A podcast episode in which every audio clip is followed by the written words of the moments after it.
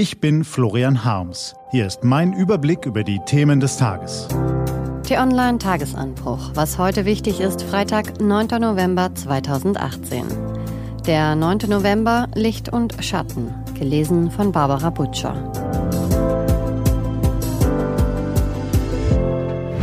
Was war? Der 9. November, Licht. Heute, vor 100 Jahren, am 9. November 1918, rief der Kasseler SPD-Abgeordnete an einem Fenster des Berliner Reichstagsgebäudes die Deutsche Republik aus. Es war die Geburtsstunde der parlamentarischen Demokratie in Deutschland, sagt Bundespräsident Steinmeier, der heute Vormittag im Bundestag eine wegweisende Rede halten will, in der er diese historische Zäsur in den Kontext der deutschen Geschichte einordnet. Denn wir vergessen oft, dass die Weimarer Republik zwar in die Katastrophe des Nationalsozialismus mündete, aber vorher eben auch den Aufbruch Deutschlands aus dem zusammengebrochenen Kaiserreich in eine parlamentarische Demokratie markierte. Wir wissen heute, dass Demokratie eben keine Selbstverständlichkeit ist, dass sie erkämpft worden ist von Männern und Frauen, viele dabei ihr Leben verloren haben, sagt der Bundespräsident. Und wir erinnern uns auch, in welche Abgründe es führt, wenn die Gegner der Demokratie die Mehrheit erringen. Ich wünsche mir, dass der 9. November ein Tag wird, an dem die Demokraten in unserem Land ihre Kräfte sammeln und an dem wir alle miteinander mit Stolz sagen, es lebe die Republik, es lebe die Demokratie.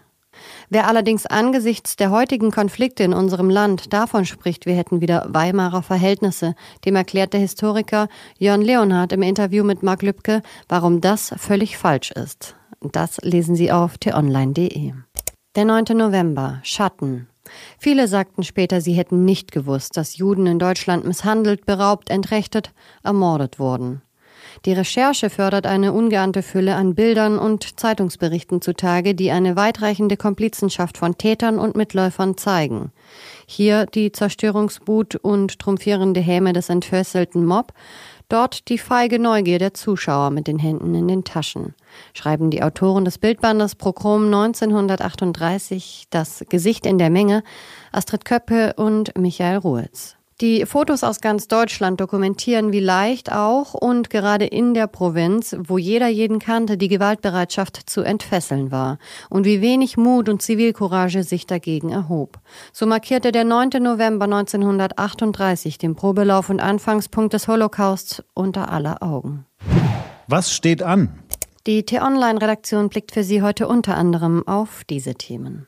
Kurt Rippich war 1938 ein kleiner Junge. Auf t-online.de spricht er über seine Erinnerungen an den 9. November.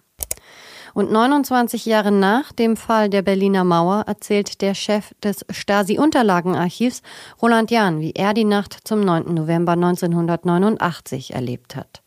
Diese und andere Nachrichten, Analysen, Interviews und Kolumnen gibt's den ganzen Tag auf t-online.de. Das war der T-Online-Tagesanbruch vom 9. November 2018. Produziert vom Online-Radio und Podcast-Anbieter Detektor FM. Morgen gibt's den Tagesanbruch am Wochenende mit dem Rückblick auf die wichtigsten Themen der Woche und dem Ausblick auf das, was kommt. Das war der T-Online-Tagesanbruch für heute. Ich wünsche Ihnen einen Tag mit neuen Perspektiven. Ihr Florian Harms.